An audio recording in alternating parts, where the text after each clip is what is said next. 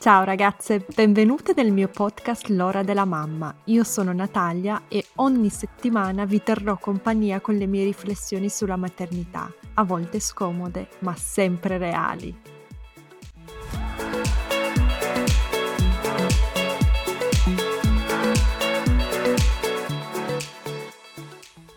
Ciao ragazzi, oggi con me ho una persona speciale, un economista, Azzurra Rinaldi. Azzurra insegna economia all'Università di Roma Unitelma Sapienza. Oltre ad essere appunto un economista è anche madre di tre figlie e ho invitato Azzurra oggi con me a parlare di, um, delle iniziative che porta avanti negli ultimi mesi, come l'hashtag Datici Voce oppure Half of It. Ciao Azzurra. Ciao Natalia, grazie mille per questo fantastico invito. Quindi, economista economista che insegna l'economia all'università. Esattamente. Ti occupi di economia di genere. Mi spieghi un attimo che cosa significa? Questa è una uh, branca dell'economia che si occupa di stimare quanto perdiamo, quindi proprio concretamente in termini di ricchezza complessiva di tutto il sistema paese, quando non creiamo le condizioni perché entrambi i generi possano lavorare, produrre reddito, essere occupati. Ok, quindi si, si occupa proprio di stimare l'impatto economico della disuguaglianza di genere. E in Italia come siamo messi? In Italia purtroppo siamo messi malissimo, eh, siamo in una condizione che peggiora a dire la verità, quindi dopo magari vedremo qualche dato. È una situazione che sta peggiorando nel corso degli ultimi anni e anticipo una situazione che è peggiorata notevolmente con la crisi del coronavirus. Sì, e prima dell'intervista tu mi dicevi, stavamo chiacchierando e mi dicevi, guarda Natalia, prima io parlavo di questi argomenti, non interessavano a nessuno. Col lockdown si è aperto aperto uno, un spiraglio di luce, c'è un po' di speranza perché se ne parla, giusto? È brutale, ma è così, nel senso che eh, io ho poi una storia, se ti va te la racconto, sul, sul, mio percorso professionale eh, relativamente all'economia di genere, ma comunque io mi occupavo già di questi temi e in realtà prima del lockdown diciamo che erano temi che io trattavo semplicemente nell'ambito accademico e non riuscivano ad entrare invece nella narrativa comune, no? E invece ecco, se c'è un pregio in questa situazione che è drammatica, drammatica che chiaramente ha, ha, portato tanto dolore a tante persone, però se proprio vogliamo sforzarci per trovare un risvolto positivo, ecco, finalmente la questione femminile è arrivata nella narrazione comune, quindi come vedi adesso è diventato un tema di cui si parla praticamente ogni giorno. Assolutamente, anche se i commenti che ho letto online e che sento non sono sempre positivi. Purtroppo c'è ancora questa cosa, ah, abbiamo altri problemi, eh, questo non mi sembra un gran problema. invece no, invece no, perché appunto con l'economia di genere noi capiamo quanto questo sia un problema. Vi do qualche dato. Ora, noi abbiamo ultimi, le ultime stime del Fondo Monetario Internazionale che per il nostro paese prevedono una riduzione del prodotto interno lordo di oltre l'11%. Per darvi un'idea, la famosa crisi del 2009, quella da cui tutti i paesi nel mondo si sono ripresi, ma noi ancora non ci riprendevamo, aveva una contrazione del 5,6%. Ok, quindi è, ci aspetta una situazione che è oggettivamente complessa stessa. Ehm, che cosa vuol dire non pensare al lavoro delle donne? Nel nostro paese noi siamo il 51,4% della popolazione in Italia. Prima del Covid lavorava do- meno di una donna su due, con dei picchi molto negativi soprattutto nel sud del paese, in cui ci sono anche due donne su tre che non lavorano. Eh, non creare le condizioni perché in una situazione di crisi tutti possano creare ricchezza, tutti e tutte, significa in realtà aiutare la crisi anziché contrastarla. Cioè questo è proprio il momento in cui invece invece tutte noi, tutti noi dobbiamo renderci utili per risollevare l'economia del paese. È intuitivo che se il 50% della popolazione non produce reddito, la crisi non può che essere peggiore. Quindi questo è il momento per parlarne. Assolutamente. Ma Azzurra, spiegami un attimo, le donne sono bravissime a scuola, più brave in media degli uomini, giusto? È sì, un dato. Vero, vero. Poi bravissime all'università, si scrivono, studiano, si laureano con il massimo dei voti e poi cosa succede? Come mai non trovano lavoro? Come mai non riescono a mantenere il lavoro? Come mai non riescono a guadagnare? Eh, guarda, in realtà ci sono tre problemi che riguardano il rapporto fra le donne e il mercato del lavoro. Il primo problema è sull'accesso, nel senso che eh, noi sappiamo che è legale, anche nel nostro paese è legale, ma molte donne, soprattutto in età fertile, trovano ancora difficoltà no, nel eh, trovare un,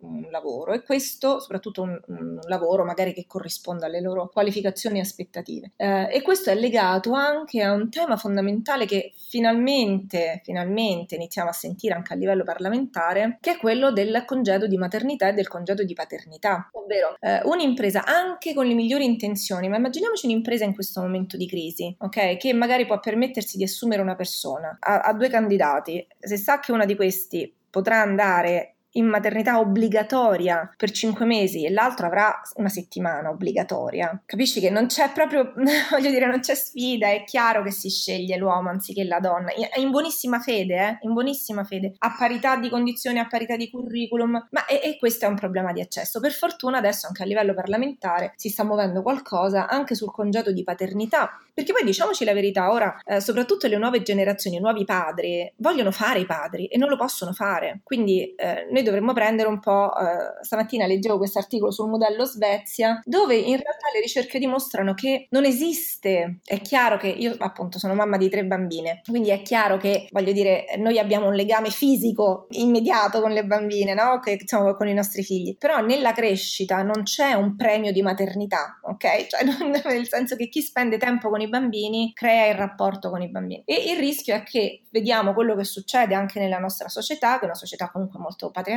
per cui i bambini sono delle mamme, no? un problema delle mamme o una felicità delle mamme, ma sono comunque delle mamme, ok? Quindi questo si ribalta, ribalta un pochino l'accesso al mercato del lavoro. Poi abbiamo la permanenza e qui c'è quella che si chiama la motherhood penalty, cioè il fatto che sempre più noi non parliamo di gender gap, ma parliamo di maternity gap, perché il vero problema insiste nel momento in cui noi ci riproduciamo, cioè quando noi donne esatto. abbiamo dei figli, allora lì il mercato del lavoro ti manda via oppure ti blocca la carriera. Okay. Il terzo problema è proprio la progressione, ovvero nel momento in cui stai dentro riesci a restare anche se hai figli, poi fai talmente fatica per eh, diciamo salire ai vertici mentre vedi tutti gli altri che ti passano velocemente, eh. no? Di qua e di là. Sì, il famoso soffitto di cristallo, no? Esattamente, esattamente. Quindi ci sono questi tre problemi profondi che ti ripeto vanno affrontati affrontati, e lo dico da economista, non tanto anche perfino direi, in una prospettiva di eh, uguaglianza, di equità, vanno affrontati perché sono un problema economico, perché se metà della popolazione non produce reddito, il paese soffre e non, non c'è ricchezza per tutti. Assolutamente. Vorrei però uh, parlare di un altro punto. Io vivo a Vienna, ho avuto mia figlia qui in Austria e mio marito è austriaco, quindi non ho vissuto la maternità italiana, però conosco tantissime donne italiane, è il mio lavoro parlare con le donne italiane, quindi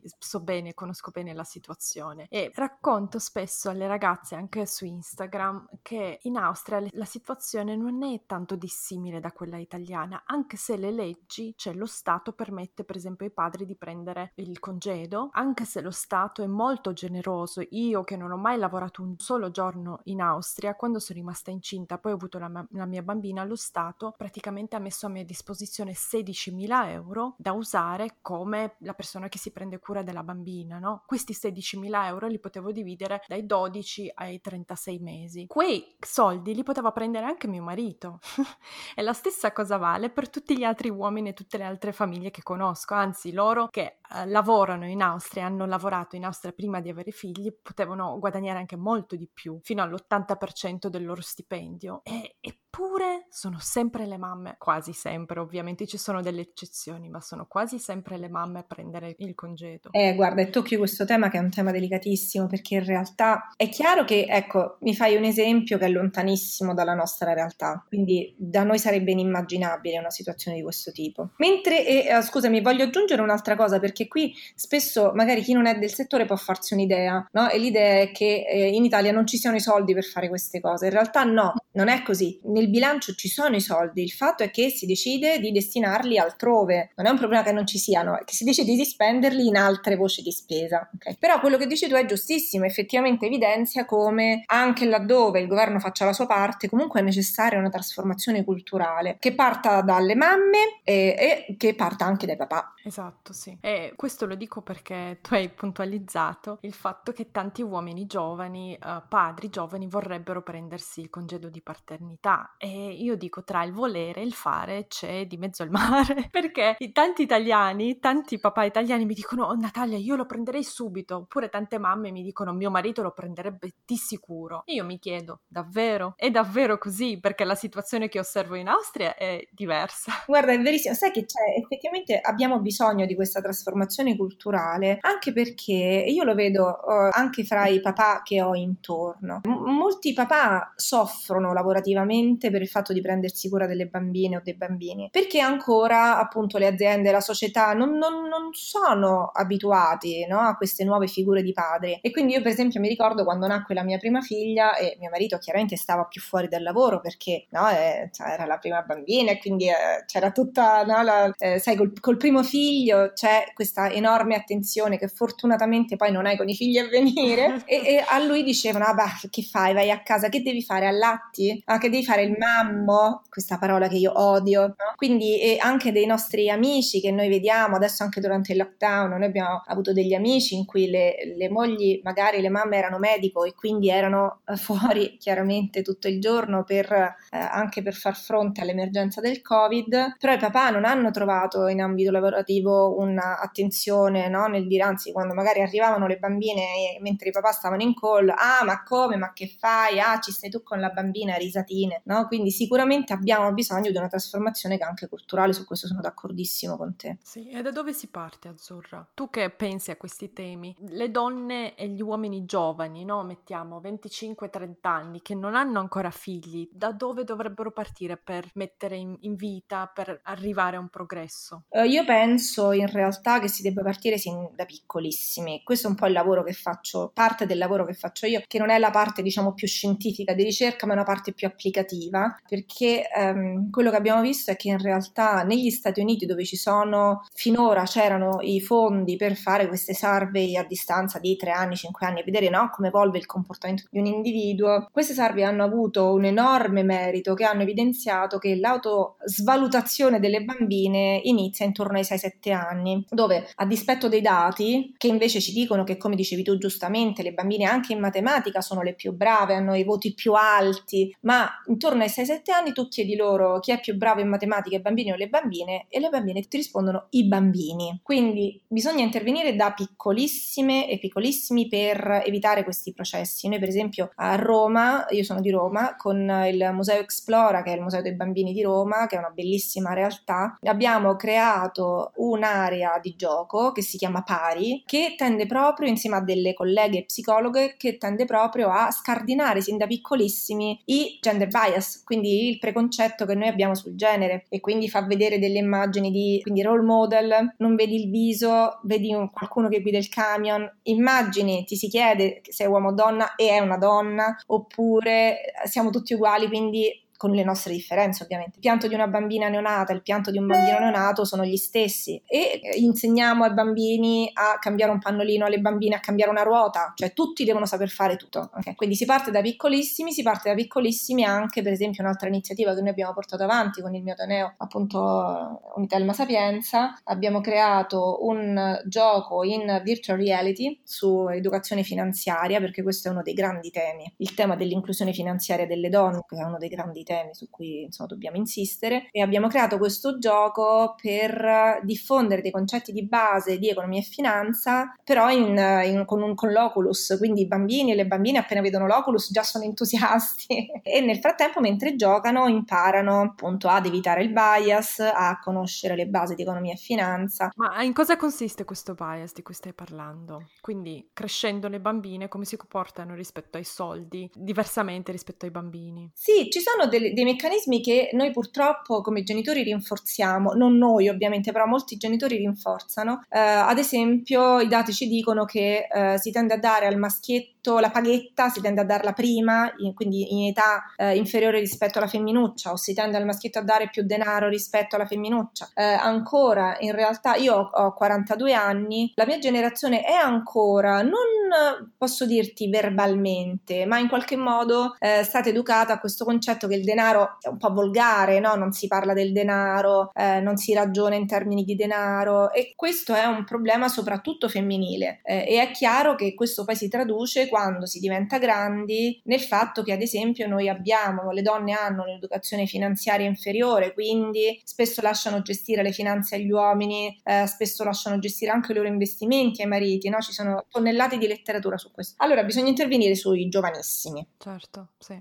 E poi io mi ricordo questa sensazione quando mi sono laureata ho iniziato a cercare lavoro, in realtà avevo già uno stage in Germania, sono partita, andava tutto bene, cioè io mi sentivo proprio mhmm, durante il liceo, poi durante l'università, durante l'Erasmus, durante lo stage, i primi lavori, mi sentivo pari gli uomini, cioè io parlo un sacco di lingue, sono laureata, ho un, ho un lavoro in una multinazionale in Germania, cioè mi sento benissimo. No, quale, quale problema hanno queste femministe, no? Anche se io avevo fatto anche studi di genere, eccetera, e mi interessava il tema. Poi, a 27 anni sono rimasta incinta. A 28 anni ho partorito la mia bambina, che adesso ha tre anni e mezzo. E lì ho capito. Cioè lì ho sentito sulla mia pelle la disparità, ma tantissimo, nei confronti di mio marito, nei confronti di tutti gli altri uomini. Cioè l'ho, l'ho sentita un, come un peso sulle spalle enorme. Non so se capita anche ad altre donne, se tu lo noti anche con chi lavora all'università, le, le giovani donne che notano questo o se l'hai sentito anche tu, notano questa differenza. Prima, ah, è tutto pari, qual è il problema? Ma dopo essere diventate madri, no, non c'è la parità. Eh, guarda, ma eh, è proprio così, è proprio così, io direi per tutte. O, chiaro, chi ha degli studi femministi va bene, o in qualche modo no? Una, uh, un'attenzione particolare, però in generale io lo vedo anche nelle giovanissime, nelle mie giovani studentesse, no? è difficile che abbiano una consapevolezza piena su queste tematiche, perché è così, è così, tu puoi avere l'illusione di essere pari finché non ti riproduci. Quello è il momento in cui la realtà è l'epifania, no? E la realtà ti si svela e comprendi realmente, realmente. E infatti molto spesso gli psicologi eh, eh, evidenziano proprio questo sentimento di rabbia che hanno le giovani madri, no? le madri in generale, alla, soprattutto alla prima gravidanza. Perché? Perché subentra questa sensazione di rabbia? Perché improvvisamente si svela il fatto che non è, una, non è una cosa naturale, eh? per come è costruita la società, tu percepisci che eh, il peso è sulle tue spalle, che a, a, rimetterci sarà la tua carriera. Sì, il tuo tempo, i soldi, anche io mi ricordo che avevo appena iniziato a lavorare e mio marito ha otto anni più di me, quindi aveva già una carriera alle spalle, lui poi è austriaco, è rimasto nel suo paese, sai, con tutti il privilegio che c'è dietro e mi, mi sentivo, anche se insomma abbiamo un ottimo rapporto, non avevo assolutamente assolutamente problemi di soldi, ma mi sentivo proprio male perché sapevo che non, io non producevo nessun tipo di, di, di valore, non, non, avevo soldi miei, mi sentivo in questa situazione di mantenuta, di mamma, dallo Stato, dal marito. Era una situazione bruttissima. Cioè... No, è tremendo, ma guarda, hai ragioni, veramente mi tocca molto questo argomento, essendo tre volte mamma, eh, mi tocca moltissimo. Io ho mio marito che eh, ride sempre con gli amici che dice: No, Azzurra, guarda, dopo, dopo due mesi lei la vedi che smania perché deve tornare tornare a lavorare. Ed è vero, e guarda, io ho avuto tante figlie perché proprio avevo il desiderio di avere una famiglia numerosa, quindi mi piaceva l'idea in, totalmente in controtendenza poi qui in Italia di una famiglia numerosa. E le hai avute tutte vicine? Eh, le avevo tutte vicine perché hanno 9, 6 e 4. Mm. Sì. sì. Dieci sì. anni intensi. esattamente, esattamente. Con, appunto, considera noi per esempio in ambiente accademico noi siamo valutati sulla continuità e io questi ultimi dieci anni da un punto di vista professionale professionale per me sono stati difficilissimi, quindi anch'io ho vissuto quello che tu dicevi, cioè questo senso drammatico di in realtà appunto vedere che gli altri vanno avanti e tu no perché ogni tot ti fermi, poi sei incinta e poi eh, partorisci. E poi comunque quando rientri, il nostro è anche un lavoro molto relazionale, voglio dire per pubblicare gli articoli comunque devi andare all'estero, fare, e io ero no, sempre con una neonata in giro per casa, quindi era molto difficile. E ehm, infatti devo dirti che ora vi racconto questa, questo aneddoto molto personale perché quando eh, io ho iniziato questo lavoro, che era proprio il lavoro dei miei sogni, quindi sono stata molto determinata su questo, devo dire anche eh, fortunata insomma nel riuscire a fare proprio il lavoro che volevo fare, studiare, io sin dall'inizio, vent'anni fa, eh, volevo occuparmi di economia di genere e all'epoca tutti mi dissero, anche il mio mentore, tutti mi dissero no guarda ma in questo paese, in questo momento non ti conviene non riuscire a fare carriera, lascia stare e io mi sono lasciata convincere probabilmente in quel momento era veramente così. Poi avvicinandomi ai 40, sai, sai quando senti questa sensazione che quello è il momento di fare una cosa, no? Quindi avvicinandomi ai 40 ho detto ok però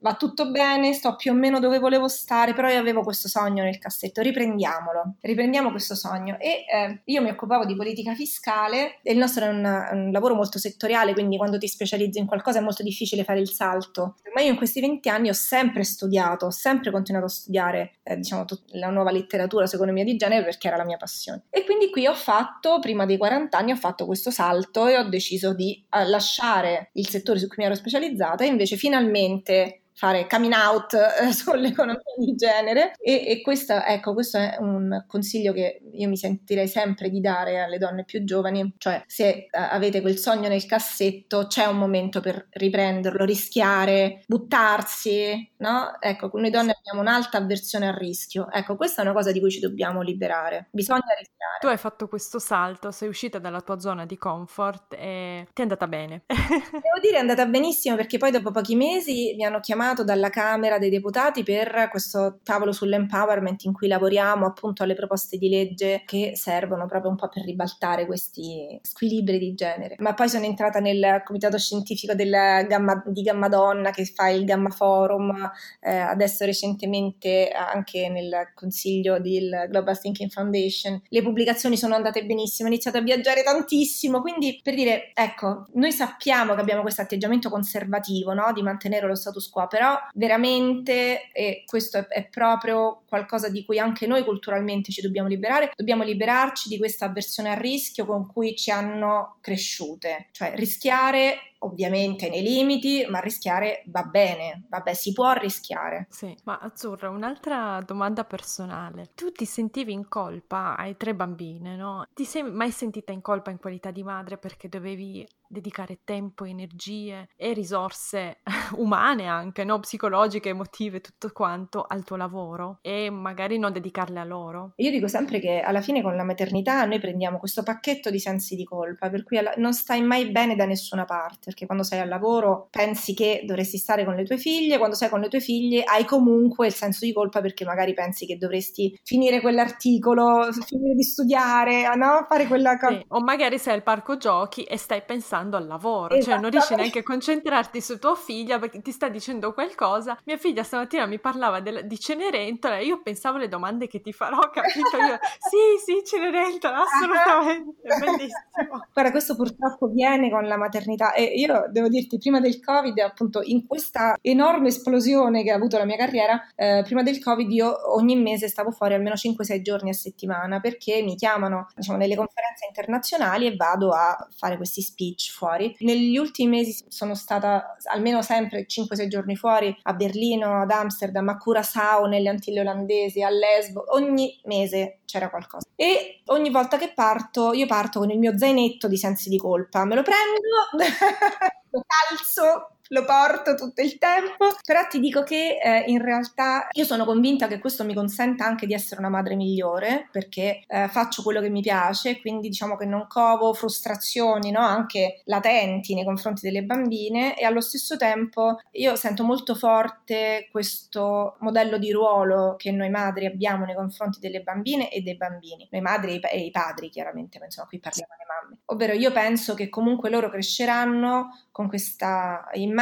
della mamma che va via per lavorare, per fare un lavoro che le piace, ritorna a casa, chiaramente con regalini perché penso che bisogna aiutarsi, e però voglio dire avranno no, comunque una figura di una donna fa- faticosamente, un po' a tutto tondo. E io quello che mi auguro e auguro loro è che vedendo me loro partiranno senza lo zainetto, senza lo zainetto di sensi Assolutamente sì. È pesante sto zainetto e quando mi chiedono le ragazze sui social, Natalia, ma tu come fai a non sentirti in colpa andare a fare eh, una serata con tuo marito da sola, un weekend, oppure a lavorare in ufficio mentre tua figlia è all'asilo, quando potresti stare con lei perché io lavoro in proprio, quindi ho la possibilità, posso gestirmi come voglio. Io dico, per me il segreto è farlo, cioè io i sensi di colpa ce li ho, ma diminuiscono quando continuo a farlo, cioè un esercizio proprio.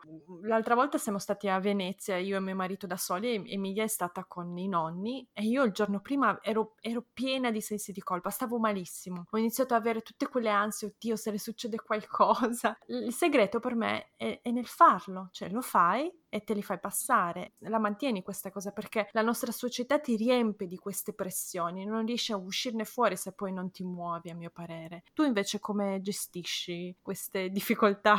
Guarda, assolutamente. Io eh, adesso alle bambine, a, a tutte e tre, eh, eh, dico che io, io e mio marito stiamo spesso fuori, anche a cena, ma ci prendiamo magari una volta al mese, una volta ogni mese e mezzo, un fine settimana in cui stiamo soli, anche perché lavoriamo tanto tutti e due. E quello che io dico loro è che questo è quello che serve per mantenere la famiglia unita, no? Che comunque mamma e papà hanno bisogno di un momento in cui sono di nuovo mamma e papà, cioè sono le persone, sono Azzurra e Luca e non sono più mamma e papà. Perché se questo manca, le famiglie si rompono, ok? Quindi io dico sempre, ora noi andiamo, così rimaniamo tutti uniti, così la famiglia regge, così. Devo dire che questo è un messaggio che a loro passa serenamente, anche perché purtroppo vedono no, tante amiche, amici che sfortunatamente magari hanno la mamma con il papà separati, divorziati, che per carità voglio dire è giustissimo, ognuno fa la sua scelta, io sono per massima libertà di tutti eh, su tutto. Però con loro, diciamo, io in realtà ho trovato un vantaggio N- nel dire la verità, poi alla fine i bambini capiscono le situazioni e questa è la verità, nel senso che poi se la mamma e il papà si perdono come coppia, eh, purtroppo poi dopo la no? le famiglie faticano. Io sono d'accordo con te. È un messaggio però difficile perché a me scrivono, visto che io sono aperta su queste, su queste tematiche, su questi temi sui social, mi scrivono sì, anch'io avevo i miei genitori che andavano via per un weekend, infatti sono cresciuta traumatizzata. Io ho detto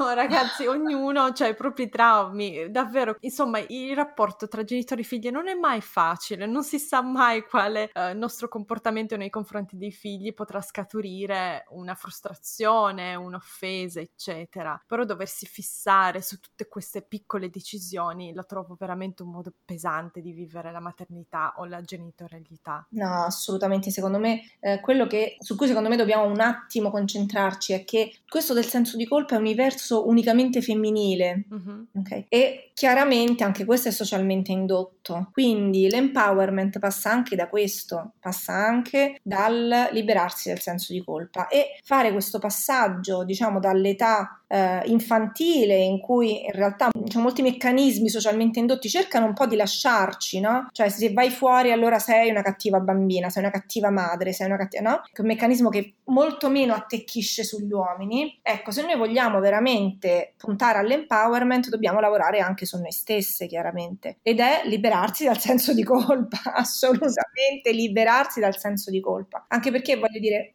la maternità porta, e la paternità portano con sé una serie di errori che però, voglio dire, uno fa in buona fede. Esatto. Liberiamoci, liberiamoci. Azzurra, parliamo invece delle tue iniziative, perché durante il lockdown hai detto che sei apparsa su tantissimi media. Ho visto anche un'intervista in televisione con te, giusto? Sì, sì, da otto e mezzo. Esatto. E hai partecipato anche all'iniziativa Datici Voce e Half of It. Me ne parli un attimo, che sono curiosa? Sì, sì, sì. Questa è un'iniziativa Dateci Voce che è nata, devo dire, probabilmente probabilmente sull'onda della disperazione durante il lockdown, perché sai il lavoro alla Camera di cui ti parlavo, ecco noi eh, siamo una serie di professioniste, imprenditrici che si occupa appunto, viene chiamata a seconda degli ambiti a lavorare su, in questo tavolo alla Camera dei Deputati e abbiamo l'immancabile chat su WhatsApp che ormai abbiamo per tutto. E in questa chat appunto durante il lockdown abbiamo iniziato a scambiarci le esperienze, no? Quindi voglio dire, eravamo tutte abituate a lavorare, a lavorare tanto, a stare fuori di casa, comunque nessuno passa, già solo per il fatto che i bambini vanno a scuola, nessuno passa giorno e notte, giorno e notte, giorno e notte, tutti nella stessa casa sempre. E con delle ripercussioni tremende, perché noi prima, tutte noi, prima del lockdown c'era il tempo della cura il tempo del lavoro, c'era il luogo della cura, che era la casa, e il luogo del lavoro. e invece durante il lockdown c'è stata questa incredibile commissione fra tutto, tempo di cura, tempo di lavoro, luogo di cura, luogo di... era tutto insieme. E quindi abbiamo iniziato a confrontarci sulle difficoltà quotidiane che sperimentavamo, finché non abbiamo avuto la notizia che appunto il Presidente del Consiglio aveva dato vita a, questa, a queste task forces in cui si sarebbe deciso il futuro del paese e eh, le donne erano incredibilmente sottorappresentate, in alcune di queste non c'erano affatto. E eh, ecco lì no, è stato proprio veramente offensivo, vorrei dire, perché lì iniziavano a girare i dati. Sapevamo che noi stavamo pagando in termini del nostro lavoro e del nostro tempo, sapevamo che erano, eravamo quelle più impegnate anche in prima linea, quindi con eh, diciamo, eh, attività di natura medica. Poi dopo, nel momento in cui invece si deve decidere, le donne scompaiono. e abbiamo inventato appunto questo hashtag, eh, dateci voce, che abbiamo molto anche discusso, e abbiamo inventato l'idea di questo flash mob. E è stato incredibile perché noi su Twitter abbiamo avuto una total potential impression di 48 milioni di persone. Wow! E questo può significare, secondo me, una sola cosa: può significare che eh, abbiamo risposto a una domanda e considera che le adesioni c'erano tantissimi uomini, tantissimi uomini di tutte le età, uomini giovani, uomini in pensione, eh, lavoratori, mega dirigenti di multinazionali, pensionati, ma veramente guarda di tutto, c'era di tutto. Oltre chiaramente a moltissime donne e eh, siamo state contattate anche da alcune politiche, da alcune parlamentari che in realtà di loro iniziativa hanno deciso di aderire a, a, questo flash mob. E poi abbiamo continuato e stiamo continuando anche adesso, chiaramente anche ad agosto, a tenere l'attenzione alta, anche perché nel frattempo si è creato questa, diciamo, questa condivisione di intenti con invece l'europarlamentare tedesca Alexandra Ghese che ha lanciato appunto la campagna Half of It per reclamare che il 50% dei fondi della Next Generation EU fossero destinati comunque a supportare l'occupazione femminile. Su questo eh, poi Alexandra ha chiesto a me ed ad una collega austriaca di effettuare una valutazione di impatto di genere di tutti i fondi presenti su eh, Recovery Fund eh, Next Generation e quello che abbiamo visto è stato drammatico, quindi l'analisi è stata drammatica e devo dire deprimente perché noi abbiamo visto che sostanzialmente mentre questa è una crisi diversa dalle altre perché è una crisi generalmente le crisi impattano sul settore delle costruzioni, infrastrutture, ma questa è una crisi che invece colpisce settori relazionali perché noi non possiamo stare a contatto con gli altri. Eh, nei settori mh, relazionali si concentra invece la maggior parte dell'occupazione femminile e quindi abbiamo questa situazione qui che adesso già le donne sono meno impiegate, meno occupate rispetto agli uomini. Le donne sono più colpite non solo dal lockdown, ma anche come settori, quindi come settori produttivi da questo tipo di crisi e invece i soldi dove dove vanno? Vanno in, in settori a più elevata concentrazione di occupazione maschile. E, e quando abbiamo effettuato questa analisi siamo rimaste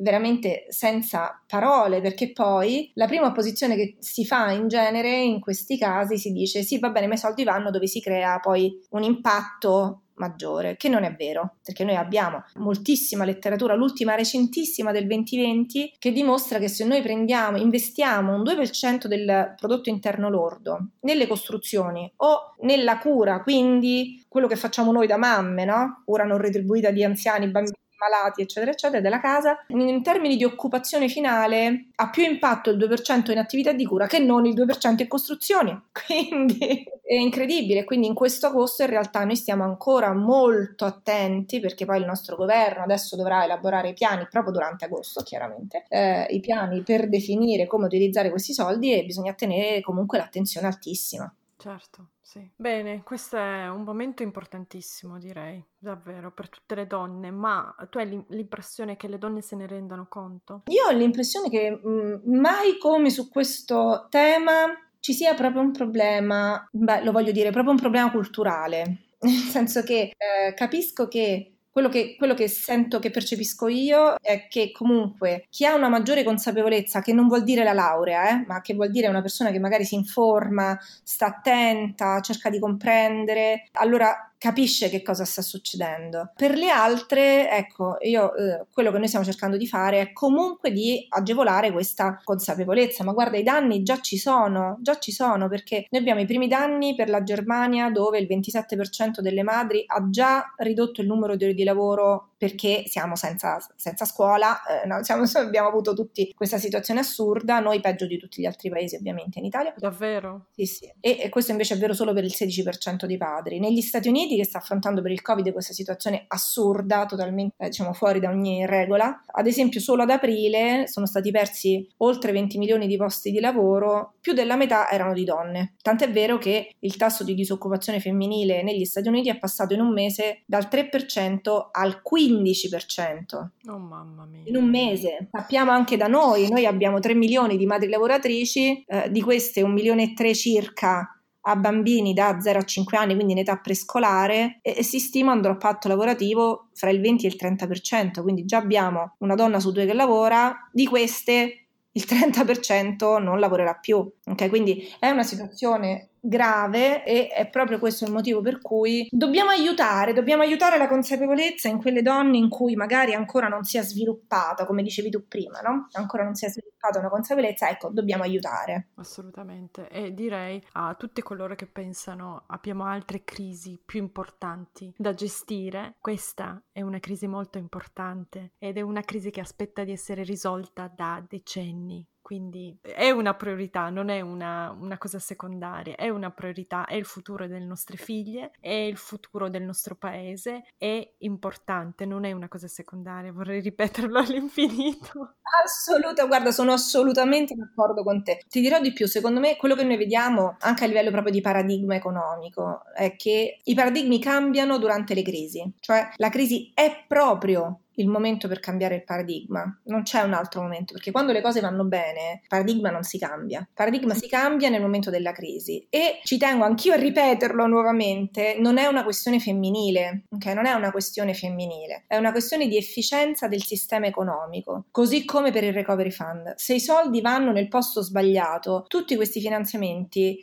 non solo sono iniqui, sono inefficienti, ok? Quindi non hanno l'impatto che speriamo. Questa è una questione di efficienza, una questione di efficienza e di ricchezza, perché se tutti e tutte lavoriamo, chiaramente si produce più ricchezza per l'intera popolazione. Okay? Quindi voglio dire, non è una questione secondaria e non è una questione da rimandare, è una questione che va affrontata adesso e per questo è così importante appunto che comunque le donne siano chiamate anche a decidere no? in questi momenti perché c'è bisogno delle forze di tutte e di tutti per rilanciare il paese, non, non possono farlo soltanto la metà della popolazione. Assolutamente e come ci ricorda sempre io la sua frase Simone de Beauvoir che è proprio in un momento di crisi che può succedere che le donne perdano i diritti conquistati con tanta fatica. Quindi dobbiamo stare allerta e dobbiamo combattere e questo è un buon momento, non è il momento sbagliato, non dobbiamo rimandare, non è il momento di rimandare.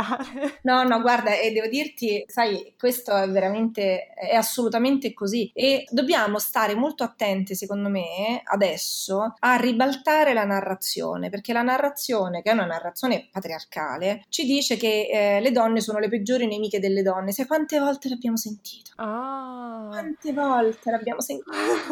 ah, beh, metti in ufficio due donne, ah, vedi che litigano subito. Ora, io sarò stata fortunata, ma devo dirti che io ho uh, una rete favolosa di donne, ma di donne meravigliose eh, grazie alle quali è possibile veramente. Io devo ringraziare quasi solo donne per tutto quello che io ho avuto nella vita, anche professionale. Peraltro, perché chiaramente da economista io porto dati, c'è questa ricerca recentissima di Credit Suisse che ha un suo eh, diciamo, ufficio di ricerche che dimostra proprio come non ci sia una base di dati, quindi è soltanto narrazione, perché dimostra come quando le donne sono ad esempio CEO di un'azienda, la maggior parte di loro vuole una CFO donna, quindi portano altre donne, che quando c'è la donna ai vertici dell'azienda, a parte abbiamo dei risultati migliori, ormai tutti i dati lo dimostrano, abbiamo risultati migliori in termini di fatturato, eh, ma anche porta su, fa, agevola il processo di carriera di altre donne, ma tu pensa che durante eh, la crisi finanziaria del lockdown, quindi primi, le prime avvisaglie della crisi finanziaria, eh, mentre gli hedge fund gestiti da uomini, che sono la stragrande maggioranza, eh, hanno perso il 7%, quelli gestiti da donne hanno perso il 3,5%, quindi Perché questo? Perché noi siamo abituate alla cura. Quindi eh, c'era questa analista di Financial Times che diceva effettivamente questo è un pattern che noi ritroviamo, un modello, uno schema che noi ritroviamo spesso eh, anche nelle investitrici. Perché? Perché l'investitrice si mette in empatia con la, la persona di cui sta curando il denaro. Ok, pensa se fosse il mio, no, io vorrei che magari eh, la persona che se ne occupa avesse un atteggiamento più cauto, eh, no? E quindi in realtà, grazie proprio a questo legame empatico, abbattono il, le perdite. Quindi ass- dobbiamo stare molto attenti appunto a ribaltare questa narrazione. Questo è un po' anche quello che noi stiamo facendo su Instagram. Stiamo iniziando proprio a creare delle reti, per cui io adesso ti chiamerò chiaramente, a creare delle reti eh, proprio per mantenere comunque alta l'attenzione su questi temi in questo agosto che sarà caldissimo. Sì, ma Azzurra, tra l'altro, questa storia del covo di vipere, che io non, non, sono mai stata d'accordo. Io amo le donne, le preferisco, cioè nel senso, sono assolutamente etero, sono sempre stata, ma preferisco, le trovo molto più interessanti da, come amiche, come... Mi piace, per questo che intervisto praticamente solo donne anche. E davvero non capisco da dove arrivi questa narrativa, perché io dalla mia famiglia non l'ho ricevuta, dalle mie amiche neanche, quindi non ce l'ho, ma la vedo tutto intorno a me e non capisco ma da dove arriva, ma perché? Ma io le donne che conosco io sono meravigliose. Io... Guarda, ci sono, sai, molti libri bellissimi che parlano eh, di, di, questi temi, soprattutto americani, devo dire, che si occupano proprio di femminismo e eh, ti fanno capire come questo faccia parte proprio della logica patriarcale, che è una logica, se vogliamo, da impero romano, cioè divide e timpera. Se tu fai passare la, anche nelle giovani generazioni il fatto che noi siamo in competizione, e guarda, su questo c'era ieri su Instagram un post di eh, Daniela Collu, che sta zitta, io non la conosco personalmente, ha questo account sta zitta, dove è un accanto molto carino e interessante anche per le giovani. E lei parlava del corpo no? e diceva: Noi siamo abituate all'idea che questo corpo debba essere osservato, debba essere comunque un corpo gradevole per gli uomini. Perché? Perché ci hanno instillato l'idea che noi siamo in competizione per ottenere il maschio. Okay? Il maschio migliore, sì. Esattamente. Ora, eh, veramente questo è proprio assurdo. E lei diceva anche questa, eh, diciamo, dava questo consiglio che secondo me è giustissimo, soprattutto adesso che siamo sempre tutte in costume. Cioè, smettiamola di parlare del corpo, no? Smettiamo, scardiniamo, eh, capito? Comunque queste impostazioni che veramente sono impostazioni patriarcali. Anche io ti dovessi dire, a casa mia non, nessuno mi ha mai detto le donne sono le peggiori amiche delle donne, mai. Però tu lo vedi, quante volte nella tua vita, quante volte l'hai sentito? Miliardi, miliardi migliaia e migliaia. Assolutamente, tutti i giorni, sì. Quasi tutti i giorni. Io quando io parlo, anche con donne purtroppo, delle mie attività, mi dicono, eh, figurati, tanto le donne sono le peggiori nemiche delle donne di tutte le Ok, sediamoci, va bene, parliamo 5 minuti. Però ecco, ti dico, secondo me questi sono... Perché poi sai, voglio dire, il luogo comune è proprio quello che c'è da combattere in tutte le discriminazioni, no? Quello è l'obiettivo, il target eh, da attaccare. Quindi noi dobbiamo dimostrare con i fatti, non dobbiamo dimostrare, ma vogliamo, capito, dobbiamo ribaltare la narrazione, ribaltiamo la narrazione con i fatti. Sì, esatto, perché questa frase, le, le donne sono le peggiori nemiche delle donne, è, stata, è una bugia ovviamente, i dati lo dimostrano, e anche la nostra percezione personale, e, ma se una bugia viene detta tantissime volte, lo sappiamo dai politici, no? Ripeti una bugia tutti i giorni e la gente inizierà a prenderla sul serio. È verissimo, è proprio così, è proprio così. E invece, capito, noi comunque dobbiamo portare questa narrazione diversa, proprio una narrazione diversa, così come secondo me eh, ci sono, c'è molto lavoro da fare, c'è molto lavoro da fare in generale sui luoghi comuni, cioè sulla leadership, per esempio mi viene in mente che c'era questo studio di eh, KPMG che dimostrava che proprio le donne, maggior, il 67% delle donne dichiarava di aver imparato le più importanti lezioni sulle leadership proprio da altre donne e che oltre l'80% delle donne eh, è convinta del fatto che la sua carriera avanza proprio grazie alla rete che ha con altre donne. No? Però c'è tanto lavoro da fare, c'è tanto lavoro, guarda anche, vedi, penso a un altro tema, pensavo a quello che dicevamo prima del denaro, perché per esempio, sai, noi donne, sempre per questo legame strano che abbiamo culturalmente con il denaro, quando entriamo nel, in un posto di lavoro noi non contrattiamo, quindi ci si offre un determinato salario e noi lo prendiamo. La Carnegie University ha fatto questo studio carinissimo che si intitolava Women Don't Ask, no? cioè le donne non chiedono. quindi eh, all'entrata sul posto di lavoro le donne contrattano soltanto solo il 12 20% delle donne contratta il salario contro il 52% degli uomini e loro stimavano che siccome non contratti in ingresso e non contratti durante tutti gli snodi fondamentali della tua carriera, alla fine per ogni donna si può accumulare una perdita complessiva di reddito fino a un milione e mezzo di dollari, ok? Dall'inizio della carriera alla fine. Del... Però lo studio dimostrava anche questo, che invece le donne che lo chiedono comunque ricevono aumento ricevono l'aumento nel 25% dei casi in meno rispetto agli uomini. Ok, quindi è vero che da un lato non chiediamo, ma anche quando chiediamo non otteniamo. Però comunque dobbiamo chiedere. E secondo me eh, io devo dirti io sono una persona tendenzialmente chiaramente analitica per il lavoro che faccio ma comunque positiva. Eh, io devo dirti che vedo appunto nel nostro paese eh, un'attenzione che non ho visto mai. Vedo con grande favore anche che giovani uomini penso al ministro Speranza. Chi era che non è andato? Un ministro che non è andato a una, a una conferenza perché c'erano solo uomini e lui rifiutato di andare alla conferenza perché diceva io è veramente una rimozione di genere. Ecco, tutto questo io sono convinta prima del lockdown non sarebbe successo, non l'ho mai visto succedere prima che un ministro si rifiutasse di andare ad una conferenza perché sono tutti uomini, perché sono sempre tutti uomini. Il fatto che si noti è già degno di nota.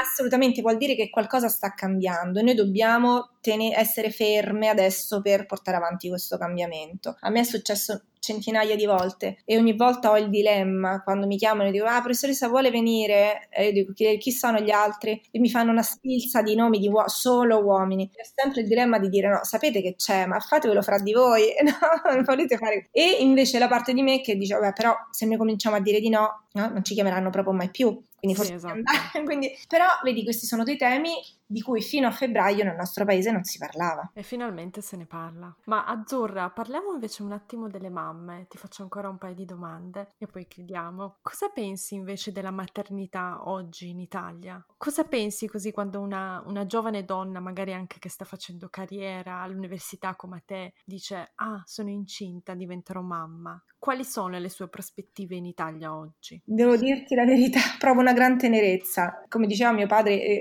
in tutte le mie gravidanze, l'annuncio di un figlio è sempre No? Una, è comunque sempre una bellissima notizia. In un paese come il nostro, in inverno demografico, come ci dice l'Istat, è ancora di più una bella notizia. Penso, uh, guardo la giovane con tenerezza perché so per esperienza uh, quanta forza, determinazione, nottate, pianti a volte, ci vogliano per mantenere la barra dritta. E purtroppo eh, nel nostro paese le mamme faticano, faticano incredibilmente, faticano molto più che in, nella maggior parte degli altri paesi avanzati. Sì, e invece cosa ti augureresti per le tue figlie, per le tue studentesse e in generale per le donne in Italia? Guarda, io adesso sto facendo moltissimo rumore, veramente nel corso degli ultimi mesi abbiamo fatto di tutto, dal Corriere della Sera a Vanity Fair, che ti devo dire da, da Grazia uh, appunto a Marco Montemagni, di tutto, di tutto. Tutto questo rumore che sto facendo, ma lo dico anche alle mie figlie, è perché io mi auguro che eh, quando loro saranno grandi non ci sarà bisogno di qualcuno qualcuno che ancora faccia rumore. Cioè, spero proprio che questo paese prenda la china di tanti altri paesi avanzati. Spero che noi non ci scoraggeremo, noi donne, perché a un certo punto ci prendono per stanchezza, perché siamo sfinite quindi siamo tutte evidentemente molto stanche, io anche sui miei social sto cercando comunque di mantenere alta l'attenzione, riconoscendo il fatto che siamo stanche, perché qui in Italia noi abbiamo i bambini a casa dei primi di marzo e se tutto va bene andranno a scuola il 14 di settembre, ma ancora non abbiamo capito come e varierà da regione a regione. Io per esempio ho tre figlie e quando mi hanno prospettato i turni volevo lanciarmi a volo d'angelo dal quinto piano perché turni possono andare bene con famiglie con un solo bambino, ma con una famiglia con tre ne hai sempre una a casa, quindi siamo stanche, siamo sfinite, ma ecco, non è questo il momento no, per abbandonare le armi. Certo, e adesso qual è la tua call to action? Quindi le mamme, le donne, le persone che ci ascoltano, che cosa, a cosa devono stare attente? Che cosa devono fare? Ho sentito che avete dei progetti per settembre e ottobre. Come ti possiamo aiutare? Allora, io il mio suggerimento è quello di rimanere informate, rimanere informate sempre. Quindi ci sono dei network che eh, noi dobbiamo comunque seguire perché sono network che ci danno informazioni, quindi non trovate soltanto dateci voce, ma eh, vado in ordine sparso, segui, io vi consiglio di seguire eh, appunto delle pagine su cui trovate informazioni perché non avere informazioni è proprio l'unica cosa che non dobbiamo fare in questo momento. Eh, quindi penso ad esempio eh, dalla stessa parte, penso a Women's Society, penso a Inclusione Donna, eh, penso al Minerva Lab, eh, chiaramente le mamme di merda, sì. no? il tuo profilo, voglio dire tutti i profili su cui noi continuiamo a trovare informazioni perché eh, ad esempio anche il profilo di Alexandra di Alexandra Ghese lei sta attentissima in questa fase tiene la, l'attenzione altissima sulla distribuzione dei fondi del recovery fund e è su questo che noi adesso dobbiamo stare attente perché qui si gioca il futuro nostro e delle nostre figlie e dei nostri figli. Quindi assolutamente non abbassare la guardia rimanere informate e poi vedere che cosa si organizza. Per esempio dalla stessa parte sta organizzando per ottobre una mobilitazione nazionale a cui hanno già aderito eh, anche diverse parlamentari, diversi altri gruppi, pagina di Mamma di Merda, così eh, credo anche priorità alla scuola, oltre chiaramente a Dateci Voce.